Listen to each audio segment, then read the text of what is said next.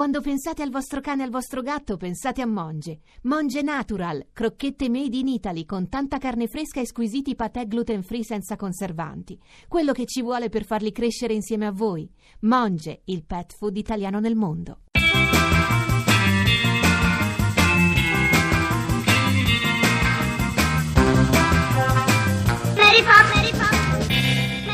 Viaggi, cucina, tendenze, tempo libero e altre ancora. Questa è Mary Pop. Bentornati, bentornati all'ascolto del nostro magazine del fine settimana. Buon sabato da Maria Teresa Lamberti.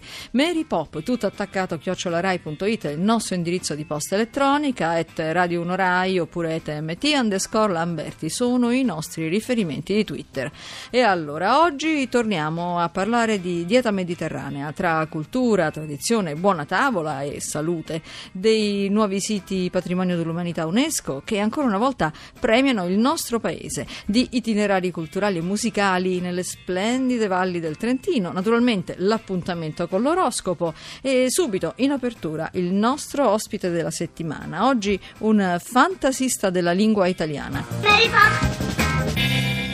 Giornalista e scrittore per tradizione familiare, un mago delle parole. Buongiorno e benvenuto a Stefano Bartezzaghi. Buongiorno, buongiorno a voi. Dunque, lei è figlio d'arte, figlio del grande Piero, enigmista famosissimo, fratello di Alessandro, che è condirettore della rivista storica, la settimana enigmistica. Quindi per voi il gioco di parole è sempre stato di casa. Eh sì, nel nostro caso è stato un po' più tecnico perché proprio si facevano anche proprio anagrammi, palindromi, proprio i giochi che hanno una struttura e delle regole molto precise. Lei recentemente è stato a Viterbo al Festival Caffeina dove ha presentato il libro Parole in gioco, un libro che sostanzialmente vuole ripercorrere un po' la storia dei giochi di parole, ma non solo. Sì, perché in realtà il gioco di parole che è una cosa molto divertente, ne facciamo in continuazione e ci vengono magari spontanei, ma eh, vengono anche compresi con molta facilità perché sono piccoli scherzetti eh, verbali. In realtà la cosa che mi affascina è che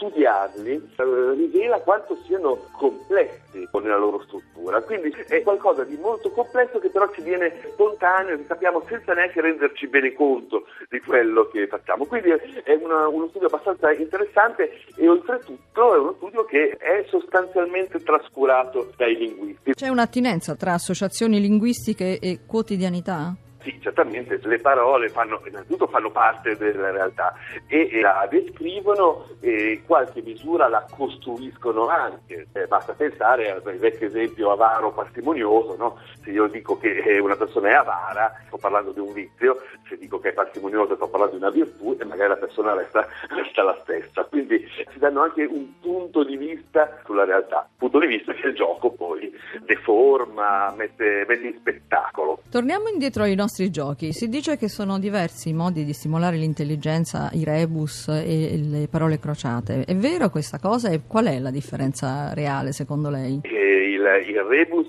che per me è il principe dei giochi enigmistici, lavora sul contatto tra la lingua e la figura e fin dall'antichità si è pensato che avesse una forte relazione con il mondo del sogno, per cui è qualcosa che è molto inerente al nostro inconscio. Affascinante. Mentre e per quanto riguarda il cruciverba invece è un gioco della modernità, è nato nel 1913, è un gioco dei mass media perché è nato sui primi giornali ad amplissima diffusione a, a New York ed è il gioco in cui noi mettiamo in campo la nostra competenza sulle parole, sul loro significato e sulla loro ortografia. Ecco. E, ed è il gioco che ha affascinato soprattutto quegli strati della popolazione che mano a mano arrivavano all'alfabetizzazione. No? E nel tragitto sulla metropolitana di New York tra l'abitazione e, e l'ufficio, in quel quarto d'ora risolvevano il, il cruciverba del loro quotidiano e rimettevano in campo queste, queste competenze abbastanza nuove questo è andato avanti fino a oggi. 23 orizzontale,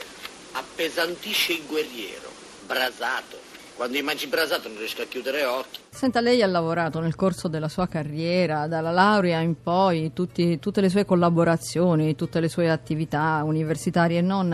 Ha lavorato, dicevo, anche parecchio alla radio e sa che gli ascolti contano. Questo potremmo definirlo per lei un momento di massima diffusione. Lei sa che stamattina sotto gli ombrelloni d'Italia ci si passano i cruciverba di Bartezzaghi per trovare le soluzioni. Che è il fratello, sì, Questa è proprio la, la dimensione popolare particolare che è molto eccitante perché ecco, trovo che sia male quando i mezzi di comunicazione di massa per inseguire il pubblico semplificano il loro messaggio e si adattano ai moduli linguistici comuni nei, nei social network eh, che vengono dall'oralità e penso che questo faccia perdere fascino ai mass media. La radio, per esempio, è uno dei luoghi che, insomma, poi soprattutto certe radio, soprattutto Radio Rai, è uno dei modi in cui si tiene alto, relativamente alta, la competenza linguistica e in cui si pensa che per rivolgersi al pubblico occorre un linguaggio adeguato e che il pubblico apprezza, capisce e continua diciamo, a impiegare senza abbassarsi troppo a livello del linguaggio della strada. Beh, dopo queste parole affettuose nei confronti della nostra radio non posso fare altro che salutarla. Grazie a voi. Grazie di essere stato con noi a Mary Pop. Mary Pop.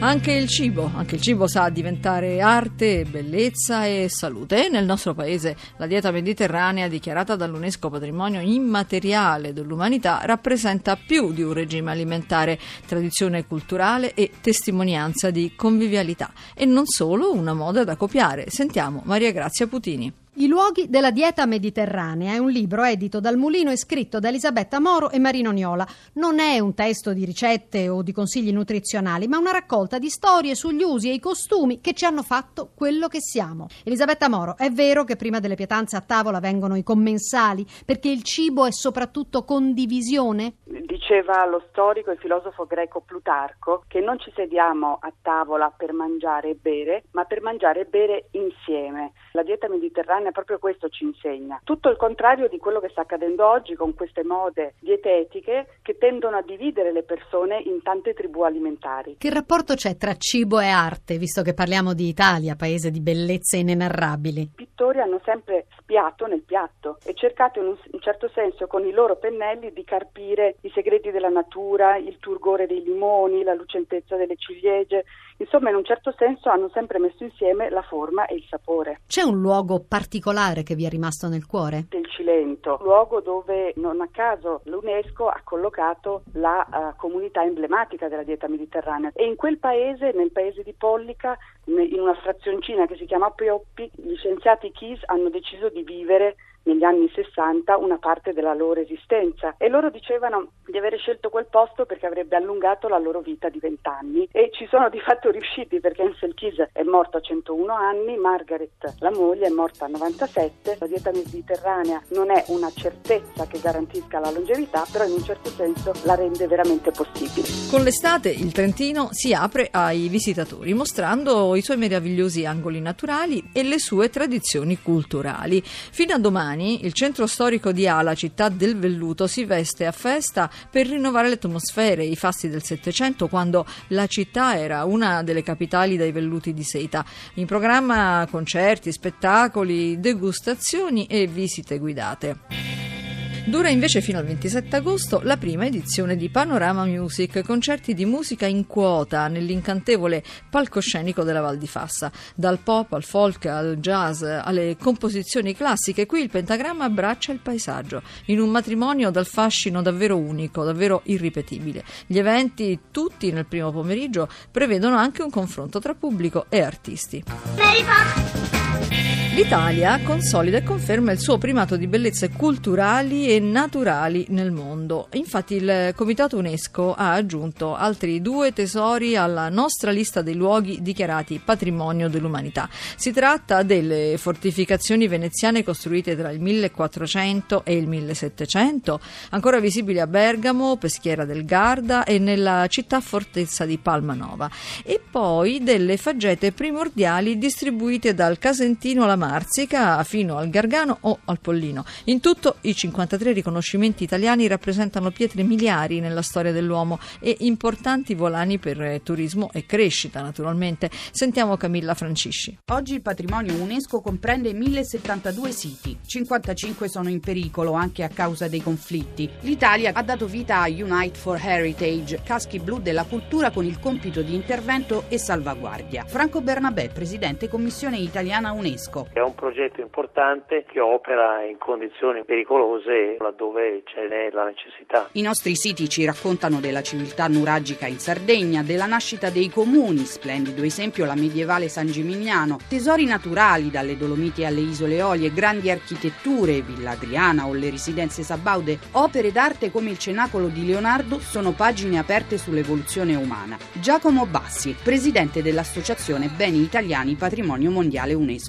Questi sono luoghi da ascoltare, da vivere. A me piace fare l'esempio della Lombardia. A distanza di 20 km ci sono la Val Camonica con l'arte rupestre degli uomini primitivi e il villaggio operaio di Crespi d'Adda, simbolo della rivoluzione industriale che ha cambiato la vita, gli usi e i costumi delle persone. Dalla lista dei siti UNESCO si può anche uscire, è accaduto in Germania e in Oman. I nostri siti, Presidente Bernabé? Per il momento non c'è nessun sito che è a rischio. Certo ci sono situazioni come quelle di Venezia che presentano delle criticità. Le grandi navi in laguna o l'intenso flusso turistico in centri storici come Roma o Firenze mettono a dura prova. Siamo all'altezza. L'Italia, che ha il patrimonio più importante, ha un livello di attenzione elevato. Presidente Bassi. L'arte e la cultura devono servire ad aprire l'animo perché si seminino i semi della pace, della solidarietà, dei diritti dell'uomo, agire tutti insieme perché questi patrimoni soprattutto rappresentino un pezzo del nostro futuro.